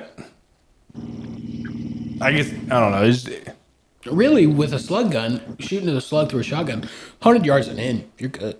Yeah. I mean, you Yeah. whatever That's true. you hit, it's gonna That's die true. too. Yeah, that's it's true. just a hunk of lead. to shoot through there. That's true. But I wouldn't push it past 100 yards. Which And even then, you got to set up your gun according. Like our waterfowl shotguns that we use, on, I wouldn't shoot a deer at 100 yards Exactly. with a slug from that. Yeah. But you you put a scope on it and like actually, actually a designated slug gun. Yeah. 100 yards and in, you're Yeah. good. You'll drop them too. Yeah. Yeah, but yeah, that's Montana would definitely be is is definitely on the one of the top of my list Oh yeah. of well, I Uh, if, mean, if you're going if you're going bigger game, bigger than whitetail, well, or seclude whitetail out of that, Montana and Wyoming is definitely on the top two of mine, Yeah. and then we'll drop in Colorado with the third for mine. Colorado's a, a big mule deer hunting state. Yeah. Um, it's draw in for non residents. It's not nearly as like easy to draw in, I think. Mm-hmm. Um, but it's it's one of the top states for right mule deer hunting. And so like my brother's got one of his good friends he draws in like every year to colorado really? every year Yeah. and he's got it to the point now um where i feel like i mean i don't know but i feel like he he he packs in a bull elk every year Really? yeah I think I think o- Colorado's odds are like better than a lot of states, and it probably depends on whether you're archery hunting or rifle hunting too. Mm-hmm. yeah I'm sure your odds are better probably for archery hunting because I feel like there's a lot less people doing that right because it's so much more difficult. But I don't think Colorado's super hard to get drawn for. And then another one, which I don't, maybe you guys have been in there, Idaho. I think you can buy over the counter mule deer tags. really I- I think so. yeah. I- okay so idaho idaho was kind of forgotten hunting country from in my mind but that would be a, a good state to do it i think for mule deer Really? yeah. anything out there I i, mean- think would be When I drove when I drove through there, it was the the skinny part of it between Montana and uh, Washington State. Yeah, so, I I dropped I dropped it from Montana and I drove through Idaho to Utah, and it's it's it's as gorgeous as what you think it is at that part of Yeah. the country. Whenever you're getting through there, and it's Really? it's that rolling hills uh, with mountains in the background. You know, it's it's yeah. you know it, it's set up and what you imagine what would be perfect hunting country for that. Yeah. Yeah, anything out there, even Utah, I think would be fun to figure out what you could hunt out there and right. like I said, once I became working for this co- this company and I'm actually staying out and going west, I've fallen in love with the west and my curiosity's there for what I can hunt. I don't ever get to go west since I came on here. I'm I'm always northeast. Bitch, you have control over that. I've told you I know. that. So quit bitching about the northeast. You're right. You're I. You're right. I'm sorry. You see how I looked in the camera that time? I, I apologize. Looking in my soul on that one. I was. Don't even get me started. Yeah, Utah is not one of the states that I saw. Like, like I said, I did a little bit of research just so we could have some like topics for this podcast. Utah's not one of the states that I saw as like a common for non-resident. No, and I would also say out of all those states we mentioned, Utah, just on the what the landscape looks like, and don't get me wrong, I know nothing about western hunting or mule deer or any of it, but just landscape wise, I feel like Utah would be the least on my target list. Really, I don't know how you feel, Paul, on that. You know more about western hunting know, than I- any of I'm- us, but Well, and, and I never really considered Utah for hunting. Um, for me, I, I always figured I, ki- I kind of enjoyed, you know, desert deer hunting. yeah, yeah, So, you know, I wouldn't I wouldn't mind going to actually going to Arizona and going on a deer hunt out there. really. yeah. Okay. I haven't thought about that either. There, I I want to say Arizona might be an over-the-counter state too. It wouldn't surprise Do me. you know that, Paul? Is, is Arizona I am over-the-counter for looking it non-resident? up right now. I, I feel like I did a l- in whenever I was looking, I want to say Arizona might have been an over the counter state, but I'm not 100% sure. Let's I'm I'm pulling it up right now just to see. Yeah. Uh, they do have. All right, there's apply for big game draw. Let's see what that shows.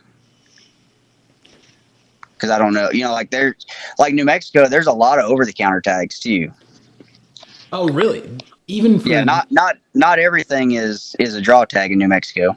even for non-residents, or is it resident only, or do you know? No, it, there's there's there's over the counter non resident tags. really because i think i feel like that's the way to get into it early on if you're getting into out of state hunting as a non like for non-residents the best thing you can do is over the counter just to not only save a little bit of money you know like over the counter i feel like it's genuinely generally a little bit cheaper and then you just increase your odds a little bit i feel like even if you're not going after like a trophy big game animal starting out you just want to get into like i want to break the ice kill a, s- a s- a solid animal or something like that i feel like over the counter is kind of what i'm searching for at this moment like that's where i, I kind of want to get into but like i said in states like montana or wyoming obviously i'd want to put in still 'cause i think your odds are pretty good but yeah I, They have elk in, in Arizona. How about that? I guess that. Well, there, there's mount. I haven't been to Arizona, but there's mountainous Well, I areas mean, in I Arizona. know Flagstaff is up in the mountains, but yeah, Really? I can't even imagine hunting in Arizona. When I think of Arizona, I just think desert. balls hot. like, Yeah. just miserable. That's Yeah. all I think about when I hear Arizona. and it's actually it's a as far as the desert states are concerned, I like Arizona better than New Mexico Really? on on the desert side of it. Yeah, it's just it's it's a lot prettier of a of a state. Yeah. Yeah, New Mexico's not that pretty at all. I don't I don't live there anymore, so you can say whatever you want. I did. I've, I've only seen a tiny little portion of New Mexico. I can vividly remember whenever we get to that corner of the Oklahoma Panhandle, if you look towards New Mexico, off in the distance, probably almost a mile, because you can literally see that far, like no problem. There's a big plateau sitting out there that you can see like perfectly. That's all I can remember Yeah. from the New Mexico side of when we go out there. But right. that part of the country i feel like there's just nothing i think i think there's a decently large town what's the biggest town in northeast new mexico i wonder because i feel like Uh, northeast New Mexico. yeah Oh, well, I was gonna say Albuquerque, but that's kind of north central New Mexico. Um, jesus Jesus Christ, Curtis. you've done it too don't you One, it's not that bad. because there's a town there, 'cause there- Ryan there's and I really no considered- like big big towns out that way. are there any Uh, big cities in new mexico in Albuquerque? general? is it Al- even Albuquerque's albuquerque gonna, Albuquerque and Las Cruces are the Yeah. two two largest. how does albuquerque compare to like oklahoma city like Not even a fraction. It, it's smaller Yeah. than Tulsa. Uh, yeah it's not- exactly So just to, okay, well, him, him and I were talking about this not long ago. So the population of Wyoming, he's he's our Google master. Okay, look that up right quick. All right, stand by. The whole state of Wyoming. Okay, I want you to. It's like four hundred eighty some thousand. I just want to put that out there. oh wow yeah The whole state. I think Oklahoma's like three million, something like that. No, Am I right? Five five hundred and seventy-eight thousand. Okay, five hundred seventy-eight thousand. Okay, so now I want you to Google Tulsa, Oklahoma's population. Just the city of Tulsa. Yeah, Tulsa's probably got. Four hundred and eleven thousand. Yeah, Yeah. So if you want to think about the metroplex of Tulsa, just the, the, Yeah. not not Tulsa alone, just the metro around it. right. The population is bigger than the whole state of Wyoming. Yeah, That's insane to think. And you Al- get, Albuquerque's a little little larger than than I would have thought. It's five hundred and sixty oh thousand. wow, yeah, that is Okay, more than I yeah. thought. that is bigger than I thought too. Yeah, that is a lot bigger than I thought. And, which I mean, the town I grew up in, I think, was eleven, maybe twelve thousand. It's about what we're at, yeah. but so as far as um the differences like for you you you're trying to gain go f- m- like try to find a over the tag obviously that'd be the easiest thing to do to guarantee your spot and worth your money and, and travel time um i don't remember was wyoming one of them No, it's a drawing. That's a but I think drawing. it's- I think it's good odds. Good odds. My thoughts with over the counter is you can plan for it. Yeah. Like you know, you can go there, buy a tag, and hunt. So you can plan it accordingly. Like, hey, I want to go there through these dates, and I know I can get a tag, so I know I can hunt. Right. The problem with draw in is draws are usually springtime. So Yeah. you can still plan, Kinda. Yeah. but Still last second when you think about the trip you're taking. right. Was Montana one of those? I stepped out of there Uh, for a also, second. also a draw in, but Draw in. good odds. odds. Wyoming and Montana are both pretty good odds. Now is that think. now are some states like um like your mule deer maybe over the counter, but your elk are draw in? probably I don't I don't know that specifically, but I would imagine a lot of them are probably like Yeah. that. Um, I'm trying to look. Yeah, most of the states I look because I looked at really like I don't know why I have this fascination with mule deer. Probably because you already started hunting them. kind of sort of not Yeah. really we're not targeting them but if we come across a mule deer in the panhandle we would shoot it um but i, I just feel like i want to i want to get after some mule deer even though they're like just a bigger version of a whitetail essentially Yeah. that's kind of feel that's where i feel like i want to start with out of state as far as getting away from whitetail i want to do a lot of out of state whitetail hunts as well Right. but i, I just have this draw to to mule deer hunting. So I want to I want to find those states where you got either a good draw opportunity or over the counter and plenty of public land access Mm-hmm. to to increase your odds of actually being able to kill. Right. So and I really I'm an archery hunter at heart. That's what I like to do. I like to shoot whitetail with a bow, but I want to start with a rifle hunt too, just Yeah. to break that ice, you know. Yeah. I'm I'm I'm reading here, so I'm getting a little more excited about Arizona. Oh, Cade, what did I tell you is my all-time bucket list thing to hunt? bad friend. You don't remember? I really don't remember. Would Be a buffalo. oh, I, we literally talked about this. Yeah. Oh shit. I didn't even think They about it. have a fall. Uh, you can. They've got buffalo in in Arizona. Arizona has buffalo? I never would have guessed that. Me neither.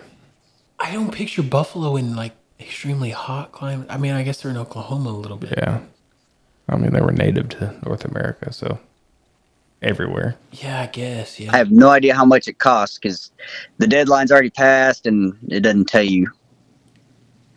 That's crazy though. Yeah. I would have never expected that from Arizona. No. Not at all. leftover actually. permit. Te- all right, hold on. He's googling I was as like, we I'm going on a hunt this season. I'm on. I'm, I'm on a rabbit hole right now. We can tell because you gotten closer to the to the camera. I'm reading. Oh god. no, I remember when we drove through the Texas Panhandle Mm-hmm. on our antelope trip. I remember coming across a giant like buffalo farm. Like, Yeah. There was Yeah. yeah. That's crazy to think about. So I mean, obviously they live in warmer climates. They can because they they had a shit ton of So Is since that. since the states are are selling those, is, are they on state land? I guess. And not privately I- farmed like it would be. hunts? It would be Right. public land. Yeah, it would have to be like native or wild buffalo. Why didn't Oklahoma do that? I don't know. I mean, Oklahoma's like Indian territory. Buffalo are kind So of, was Arizona, and New Mexico. I guess. Yeah, I don't know. That's a good I'm question. looking to see how much it is though for non-resident. I, I mean, I'm not against the buffalo hunt. No, Buffalo meat's awesome. that would be pretty. s- Wait, have you had it? Yeah, When? my grandma used to make up or get buffalo meat. I have no idea. But where was the other state you were looking at? That face does not look healthy. It's uh, It's eleven hundred dollars for a uh, in-state. Oh, Uh, that's for a bull bull tag, or bull slash any. So I, I would imagine that's either sex tag. Uh, non-resident is uh, fifty-four hundred dollars. oh, Yeah. okay. So What was the other state you're looking at? N- North Dakota. Uh, uh, South Dakota or Montana. Okay, so what's the difference in price there? Uh, I'm on it. I have no idea. You're you're our Google master right now. I don't know about. Okay. Uh, I couldn't imagine like paying that much for. That's insane to think about that though. So whenever he gets his headset on, re- restate how much that cost. Curtis had to take a little pee break for, What's Ari- the- for Arizona. for uh, for an Arizona non-resident bull bison tag, fifty four hundred dollars. Jesus Christ. Okay, I was South not Dakota. expecting that. South Dakota for a trophy bison is sixty five hundred. Non-trophy bison is thirty two hundred. I'm Mm-hmm. okay with a non-trophy. Oh, Good grief. Deal though. Yeah, boys, I don't think I'm ever going on a bison hunt. Yeah. Better win the lottery. yeah. If you ever do that, give me some meat. That's all I gotta No say. kidding. That's crazy. All right. Yeah, those elk trips don't seem so bad now. Yeah, no kidding. I'll fork up sixteen hundred all day before I fork up that kind of money. All right, so uh, Montana is the place to do it. I'm, I'm thinking. Is it only like twenty three hundred? right. for non-resident a bison permit for montana $1250 Oh.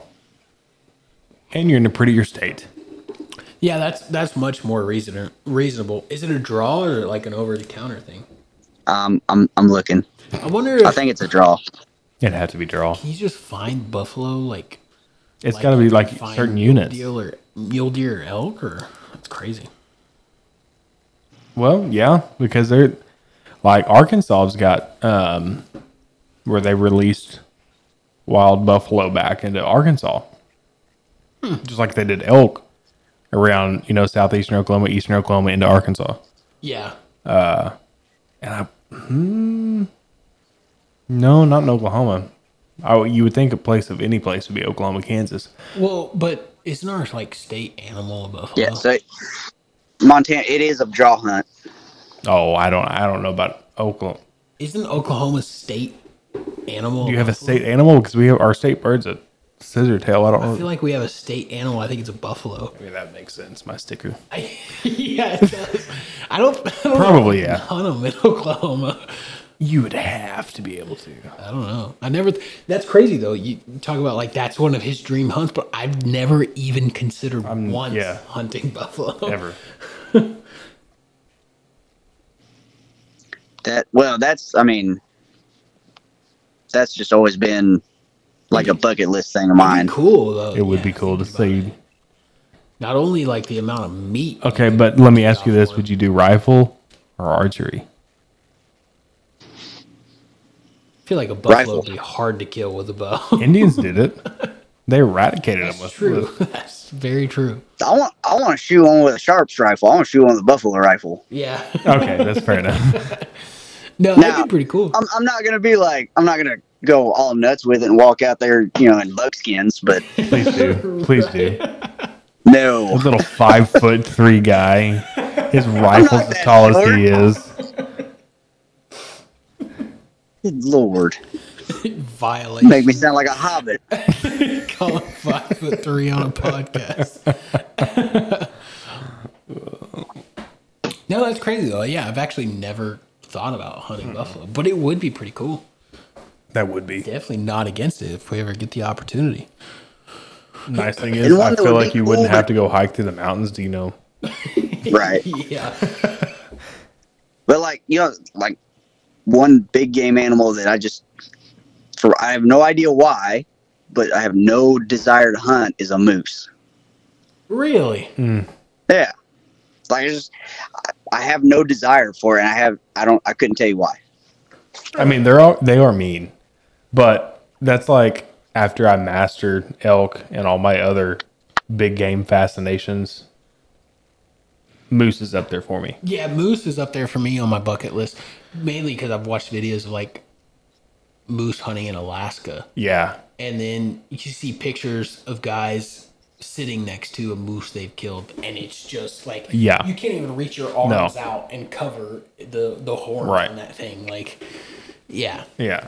moose is up there. It's not something I I feel like is feasible anytime soon, but No. it would be up there for me for sure. What's what's up there for Yeah. me is actually a bear hunt, Yeah, which I don't know. Can you? I'm sure you can. Can you hunt grizzly? I'm sure you can. You'd have to. I'm be able sure you to. can. I'm sure you can. I don't know if grizzly's the one I want to target. I don't No, I do don't feel black like- bear first. I don't feel like dying. Grizzly would be my second.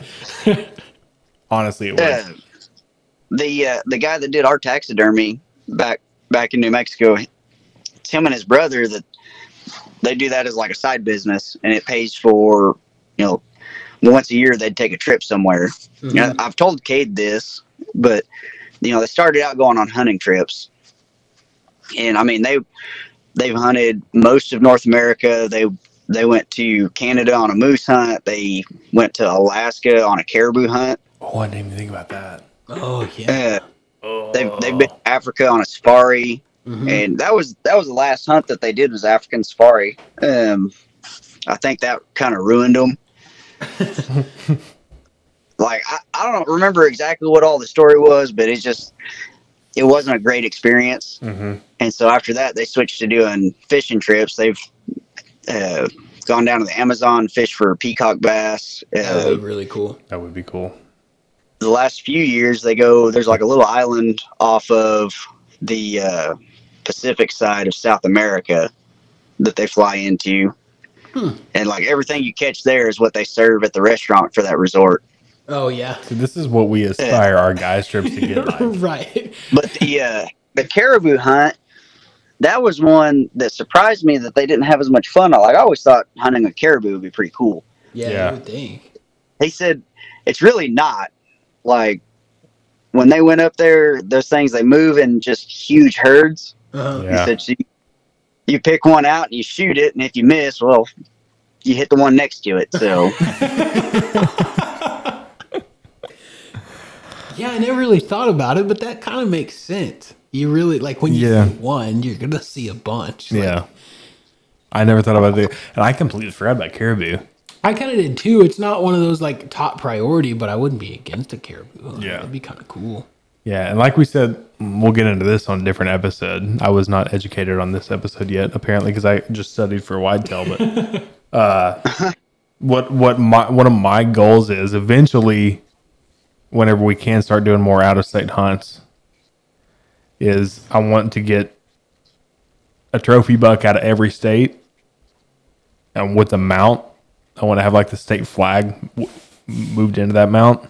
That would be one hell of a commitment. That would be one hell of a commitment. I need one hell of a room. you're gonna need a big ass man cave Yeah. or Yeah. shop. Yeah. Or shop. But yeah, we'll get to that part on a different episode. Yeah, But uh yeah. Bear hunt for me is one of my bucket lists out of state hunts. Yeah, I think I feel like bear hunts aren't that difficult to get like to be a part of. Obviously, Yeah. you'd have to have like the money to go do it and stuff like that, but I think there's a lot of places that you can just go buy a tag for bear hunting and stuff like that. I mean, we got bear hunting in Oklahoma, but I feel like it's for us anywhere where we live in the state. It's not. I mean, they are around us, but not like they are in southeastern Oklahoma or farther eastern Oklahoma than what you got. Yeah. You know, so I kind of feel like the big draw of a bear hunt would just you know get a bearskin rug out of it. I, I yeah, don't know if they take pretty it much. or Yeah, not. I, I don't know how it'd be. I have no You idea know, how over that it takes. barbecue. Yeah. That and I kind of feel. I kind of feel like once you like if you hang it and skin it, it'd be kind of weird. Like once it's skinned, would it look like a short fat man hanging from a tree? probably so actually. I never thought about that. Yeah, bear's one of those things you got to be really careful about eating. Actually, I think 'Cause Really? you can carry like some kind of certain disease. Like when you when you eat bear, you have to like well done and beyond. Like Well, and I know Bears I one of know those grizzly things. bears are bad about about worms. yeah, Yeah, Yeah, I think I don't think bears on like the top of the list as far as like eating goes. Yeah, I've never heard of anyone saying that. That yeah, but you can eat them, but I'm pretty sure bear's one of those things like it's it's well done. Like Yeah, it's not it'd have to be. kind of delicacy or anything like that. yeah, So Let's just get a rug, I guess. yeah, that that That'd be would sweet. really That's be honestly- the ultimate goal of it. yeah, I just want to go on one bear hunt to be successful. Yeah, but as crazy as I do want to, I, I, I want that grizzly rug. yeah. Grizzly's a whole nother story. Yeah. Black bear is pretty understandable. Grizzly's a whole nother world. Black black bear ain't nothing around here anyway. No, What about what about like a uh, like a cat, like a I never thought about that either. I mean Well, that's like said, in our area, like it's like trapping. Bobcat's n- not crazy around No. us. I don't know about where Paul's from, but Bobcats, yeah, Bobcats, Bobcats pretty are- normal around us. yeah. You see them pretty often. Yeah, they're everywhere. New Mexico, uh, the area that I was I lived in, there was uh, big cats. You know, we had, we had some mountain lions. Yeah, Pretty rare that you run into them. yeah. Um, we have a bobcat that that lives on the like the south end of our our deerly, or we did. I don't know if he's still there or not. Uh, but the rule was you don't mess with bobcat on the lease. He kind of helped us keep the the turkey population down. Really? Huh? Yeah, it was cool. Like, you know, I, I got to watch him take a turkey down under the feeder one one morning. Yeah. Wait, so you guys not want turkeys on your lease?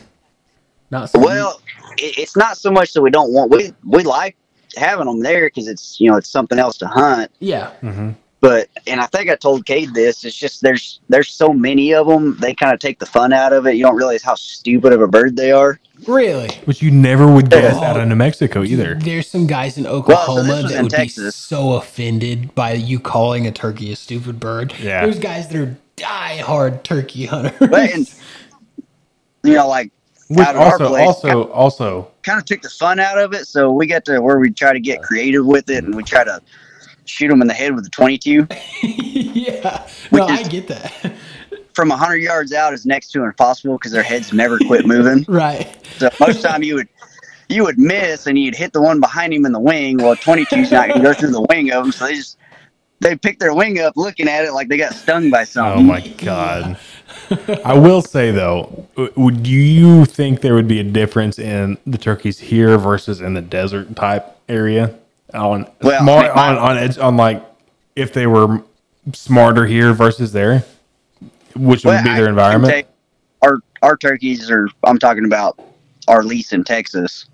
Um, and and they do have turkeys like up in the mountains in New Mexico. A lot of guys will go hunt them. They treat them like they're some majestic animal. I Yeah. just Yeah, I got ruined with the the dumbass birds on our place. so, like I said, they and they hang out like a gang because they know what time the feeder's going to go off. So they'll just sit around Yeah. waiting on it. yeah, Yeah. yeah. You know, deer shows up or a hog shows up. They try to chase it off. Right. Um, Yeah, there's some yeah, they- guys around here that treat turkeys like their prized possession. I mean, that is their. I've I've heard hunt. I've heard both ways on it. So I've heard that turkey hunting is like one of the hardest things you can do Yeah. around us. But I've also heard guys like him say shit like that. like there's it's so some people easy. that Like say it's stupid as shit. Yeah. Yeah. Well, and, and I'm sure, you know, if you are one of the, you know, you go out and you try calling a turkey in, probably is pretty hard. Yeah. I Yeah. just, from my experience, the easiest way to call a turkey in is corn hitting the legs of a feeder. Right. yeah. I, I see both perspectives, I guess. Yeah. I mean, the property that I hunt here in Oklahoma, we've got several turkeys on it and they come to the feeder and stuff like that. And I've actually witnessed in person. I remember walking up. I think we were, I don't remember if we were checking cameras or what, but I remember walking up to an area we had some corn feed out back when we used to hunt across the creek on my Yeah. property. And I remember watching like we we creeped up and we we saw some turkeys out there in front of the camera and all of a sudden we saw a bobcat like sneaking up Mm. and like watched him actively like chase the turkeys off. I don't remember I don't remember him seeing him like actually kill a turkey or Yeah. anything, but it was pretty cool to watch like a bobcat actually like stalk some turkeys and Yeah. go after them. Yeah. I haven't hunting wise haven't ever seen that, but I was out feeding the hogs one day and uh, like that front barn, you know, that's where most of our pigs are at, and that creek's right there. And I don't know what it was chasing, but it came out of the creek, It came running up to the barns, back around. I never saw what it was chasing. It was obviously it was probably a rabbit. If we're Yeah. being honest, like I never saw it, but I was so amazed on like just how they move. Yeah. Like it's it's it's awesome to watch them move and go after stuff. yeah. Oh, yeah. No, bobcats are pretty interesting. Yeah. I've never had the chance to actually shoot one, but I I wouldn't be against it. It'd be cool. That'd be to one sick kill a mount. bobcat. Yeah, and make a Full body solid mount. Yeah. Of it. Yeah. Yeah, there's um, one of the guys from the power company, like him and his his son would do like taxidermy competitions, and they had one. It was a bobcat, and they so they would like set up the whole scene and everything, or like the background of it. And so they had one that was like a bobcat like drinking out of a stream, That's so cool. Oh. Yeah. yeah. and it, it was it was a really cool mount. I think that I I don't know if they won, but they placed really high with that one. Yeah. No, that'd be sweet to have like a really cool bobcat. Yeah. I I mean, really, we have a certain like fur bearer season here in Oklahoma, Mm-hmm. so you can only shoot them at a certain time. But honestly, if I had the opportunity, I would definitely shoot a bobcat. If it That'd be comes across. sweet I feel now. like I've never seen one and had the opportunity to shoot it during season, but we've seen a lot of them on our. Are they trappable though? no, yeah, oh yeah, hundred percent. Yeah, I know they're trappable. Yeah. Yeah. But no, that'd be pretty cool. And then as far as like big cats in Oklahoma, all you hear is stories. Like very few people actually have photos of them. I will say I do know personally of someone that I've seen the picture of one here in Wagner County. Yeah. Um, and were you with us at, back in high school whenever we had the trailer over at Mason's? No. So you weren't with us there. Okay, that was 100% not a bobcat. And it was 100% a mountain lion cry. or whatever you want to call it. Yeah. Because we were just showing it- Whale, whatever it is. Yeah. yeah it was we were we were in the barn doing something i don't drinking and uh we heard it like 50 yards from behind us Yeah. back in the pasture and so we all ran in the trailer got all our whatever guns we had not gonna kill this sucker you know and we hopped all in the back of Matrick's truck and Matrick was driving through the pasture like all right don't drive underneath any trees like keep us out in the open so we can see this and we had two big spotlights Yeah. what did that motherfucker do Drove on his- drove under every single tree he could. Like, yeah, maybe that cat's up in there, but if it's in there, we can't see it, but it can see us. Yeah. You know? Well, and they're- what's cool is just how elusive they are. Yes. It's 'Cause They'll, they'll be ridiculous there and you how- never know it. Yeah. Yeah. You know, you, you've seen you see pictures all the time where Mm-hmm. somebody will shoot a deer, they find it after dark, and there's a cat right there in the background that they don't even- they Oh, that never know gave me was there until chills they just thinking about looked that, at the dude. picture. Yeah. That is Yeah. scary to think about. Yeah. You oh jeez. Yeah. Yeah, I hope we ev- don't ever come across that in like Oklahoma where we get more and more like big cats and have Mm-hmm. to I worry. mean, we definitely have them. I 100% believe we have them. oh, I 100% believe they're in the state, like a few of them, but Um, well, a friend of our son, his his one of his coon dogs treed one. really, mm-hmm. yeah, They they got it on video, and that's four miles from here really, where we're sitting. Yeah, yeah, it's scary to think about. yeah. I don't ever want to come across them. Nope, nope. My hunting season might be over as soon as I see one. yeah, Yeah. But is there any more out of states or out of state hunts you've looked into? not really. That's kind of the bulk of the out of states as far as big game go when it comes to. I haven't done a ton of research in elk just Mm-hmm. because I have this like fascination with mule deer for whatever reason, but. Yeah, mine went straight to whitetail, and then it was gonna be elk after that. But yeah, I still have a lot of out of state whitetail hunts that I want to talk about, but Yeah. we'll go over those on another date since we've already dragged this one on for so long. But Yeah. that's really the bulk of them. Um, but I'm I'm serious about this. I want to start actively trying for this in the Yeah. next year or so. yeah. So we'll be in touch definitely with New Mexico. All right. Yeah. I also need Paul to like get in the whitetail game. I want to hear the stories. I want to know how it's going from him.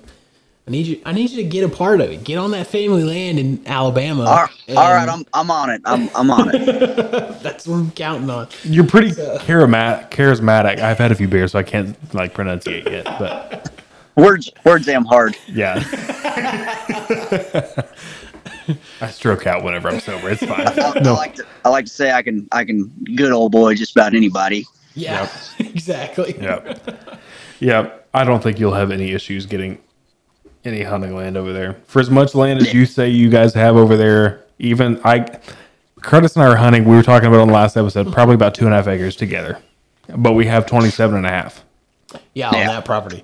So Well, I mean, like that place in Texas, it's what is a section? Six hundred acres, something yeah, like that. 640, I think. Six, Yeah. six plus. And out of all that, the total that we hunt is less than hundred acres Right. Yeah. yeah. bet between the three different stands. yeah. Yeah. It's hard to hunt all of that when you get that big of a property. Yeah. Right. But I, So- need, I need Paul to get in the whitetail game. I want to hear Get, this. get into it. We're challenging you right now. Well, and you know, if we could ever get it done, I would like to buy some land that I can hunt. Yeah. And and honestly, I would like to buy land in Miss in northern Mississippi. Yeah. Really.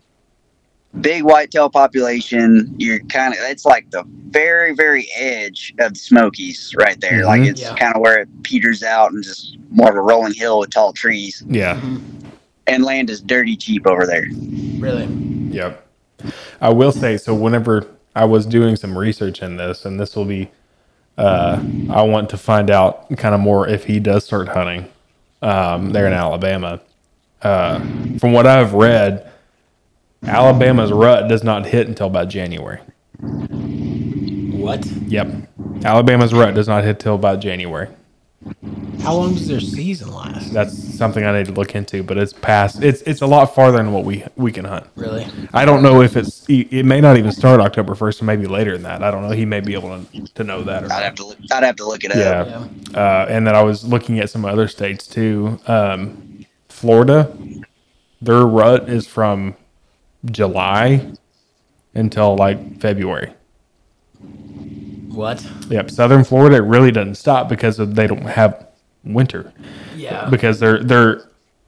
Uh, they they kind of like evolve to know whenever their their uh, their their kids can survive, you know. So Oh yeah. No, it's pretty I interesting. don't want to you- hunt you- southern Florida. Yeah, you can you can you can bow hunt southern Florida in July. Nope. Nope. Yeah, I don't really know Nope. if I have any desire to do. I that. would not want to do that, but, you can. That's where all the gators and big snakes are. Yep. Screw that. Oh yeah, hell no, I'm out. Besides all that, just the humidity's got me out, dude. yeah. Right? Yeah. But well, we could carry this on for hours and hours and year round. Oh yeah. No, I don't even want to think no, about that. no. But yeah, all three of us talking about all this, we could carry this on for multiple more hours than what we've carried on so far. But Paul, we uh, appreciate you coming on um, and discussing your expertise in New Mexico. At least I know you're useless everywhere else, but you know it's whatever. Well, I'm I'm I'm useless at pretty much everything everywhere. But we're expecting some hunts in the near future. We want to all get Yeah. involved in this. Yeah. If I want to start being more serious about this. yeah, we'll we'll definitely get it together and do some out of state hunts. And obviously, it seems like we might have some more expertise in New Mexico and not going at it blindly as much. So Yeah. But you know, the uh, you start putting in for the draw in New Mexico right around the time all the tax returns are hitting. So Yeah. they timed that right. oh yeah. They timed that right. No, I definitely want to do it. Something we're gonna have to look more into. Start Yeah. getting more serious about. So. Yeah. But I'll I'll talk I'll talk to my brother and that way he can tell us you know what to attach to his tag so we know what we're gonna hunt. Yeah, that's what we need. That's exactly what we need. honestly, yeah, yeah, But with that being said, um, hope you guys gained something from this. Kind of learn from a newbie standpoint as far as out of state hunting goes. Maybe explore some opportunities. Maybe find Mm-hmm. something you might be interested in doing yourself. and also if you have any insight on out of state hunting, um, send us that email. Yeah, you clearly know we don't. You, you clearly can realize we don't know that much. We don't know fucking shit. We're always stupid. welcome. we're welcoming the insight. So Yeah. uh, let us know your thoughts and your uh, your knowledge. So Yeah, you know where to find us. Hit us on TikTok, Instagram. Make sure you like, follow, watch every single video that I post, please. um, we need the views. We need the likes. Uh, make sure you follow and um, subscribe to anything we've got, including make sure you leave us a, a re- re- blah, blah. stroked out. There you go, Curtis. You got it. make sure you're following on whatever platform you listen to. If you have the chance to like or leave a rating, please do so. We need them on both. Yep. And uh, as always, we appreciate you guys listening. We'll catch you on the next one. See you.